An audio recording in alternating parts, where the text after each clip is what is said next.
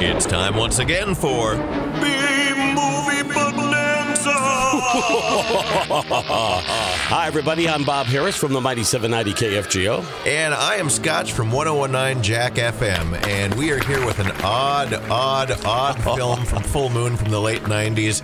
And there is a lot to unpack in this one, so let's get busy. The movie is called Blood Dolls. And you talk about odd, that's capital letters all straight across. And I, I love full moon movies. We've talked about uh, Gingerdead Man before on this podcast, and Charles Band is also responsible for movies like Puppet Master, which is kind of a big franchise in the 90s. But this one, boy, they just stack premise on top of premise. There's so many weird, quirky things going on in this movie. Is this the first Charles Band movie we've done? I think so, right? we did do a, a Gingerdead Man before. oh, okay. Right, right. But I don't know if we, I don't think we've really tackled any of the other ones. Uh, his specialty are movies about like killer puppets, killer dolls, anything tiny, you know, tiny terrors.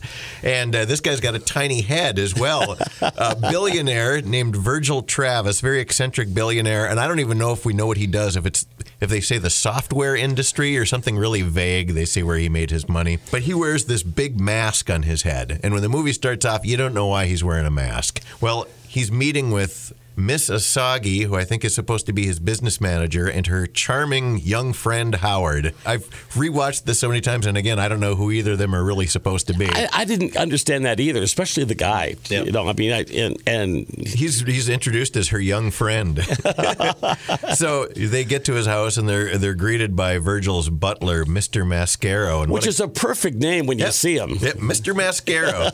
he's got filed down teeth to little points, and he's wearing clown makeup. Otherwise, he seems like a dignified butler type. It's it's a bad impersonation of the Joker, but it's kind of like that. That's right. And as they're walking into the house, they're greeted by another of his uh, employees, Hylas, who is a, a little person wearing an eye patch, and it's Phil Fondacaro, who's a pretty good actor. We've seen him in a lot of different films, I think, over the over the years. So he's had a lot of good roles. Sure, he's even been in some uh, bigger budget stuff. I know he was in uh, Bordello of Blood with Dennis Miller before, and some other movies like Now that. there is a hell of a movie. We should do that sometime. Yeah, that's a good one. but we find out that his job in uh, this movie is to control the all-girl rock band that is trapped in a cage at the center of Virgil Travis's home, and occasionally electrocute them and force them to play songs. We, did we I, did we ever find out why he's got them down there, or how they captured them, or I think with a movie like Blood Dolls, you don't ask questions. And then their names, their names were what? Cotton Baby, Black Baby, they're all babies? Something Razor Baby. Razor Baby, and Shirley. They're there to play music at the behest of the of the the little person. And I don't think they were a real band. A lot of times they have real bands that do that, but I think these were just four different actresses. you could tell they're they're kind of failing at the lip syncing. Yeah, they didn't do yeah, too well. yeah. Uh, so, anyways, uh, he's he's displeased with his two guests, and he flips a switch in the chairs, and it, it straps them to their chairs. And poor Howard, this electric drill comes out from the base and, and kills him. He they, they missed they missed his teeth. yeah. And then uh, I guess Mr. Travis decides that it doesn't matter if they see what he looks like or not. He takes off his mask, and he has got a head like the size of a grapefruit. It's like a little doll head. And the body is uh, kind of like you know, almost like a Vince McMahon. I mean, a really Yeah. built, powerful guy. you Really know? broad. I kind of wondered as I watched it if he was allergic to the fabric that was around the collar on that because as the movie goes on, his face just gets more and more red and inflamed. Yeah, I noticed that the uh, you know the, the cleft in his chin and a couple of things Yeah. really get enhanced as the day as the movie goes on. I don't know if that was on purpose or if that poor guy was just having a reaction to the to the makeup and stuff. But uh, Mr. Mascaro then takes the gal, I forgot what her name was, Miss Miss Asagi, and he puts her into this crazy machine, which is this long tube. And we get to see her in her underwear too, and then it transforms her into this in this into this little four-armed samurai doll. Apparently, this thing compresses people because then she's joined by this little pimp doll and this little muscle man toy, and they are the blood dolls, which are the titular title of the movie. You know what was really there was really funny in this is that the the, the, the troll doll tried to bump her in the butt a little bit with his Mm-hmm. Yeah. hand, and she slapped him away. I laughed. That's about the only time I laughed in the whole movie. Oh, you didn't laugh at the bad acting? but of course, the reason, the main reason for the blood dolls is is for the merchandise. I actually have the little pimp doll at home. I don't think they made any the other dolls uh, as far as merchandise go, but I do have that one. You got a lot of dolls from different movies. We can talk about that later sometime. Yeah, they do some heavy merchandising with these movies, but it, but they're of course uh, created so that they can take care of his his business rivals. He uses the dolls to take care of his business And rivals. they apparently are just down the road a little bit because they're not very far from the house. huh? yeah, he spies on them, and What what I loved about this, though, I should say too, is is is is the spy contraption they use. Mm-hmm. I mean, if they really had, if they had marketed something like that, uh, that'd be a million seller.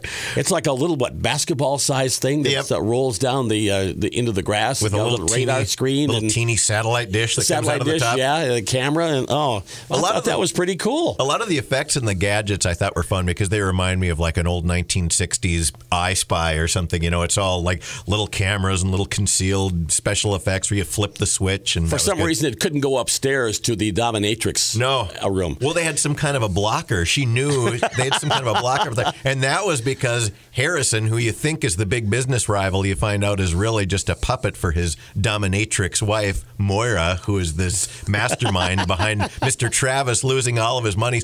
It's such a crazy plot. I mean, there's like. One premise on top of another, so it, it stacks up so many ridiculous premises that you never really get a chance to catch on to what's going on before they move on to the next thing. You ever notice that, that her guy, the guy though, he he he had this.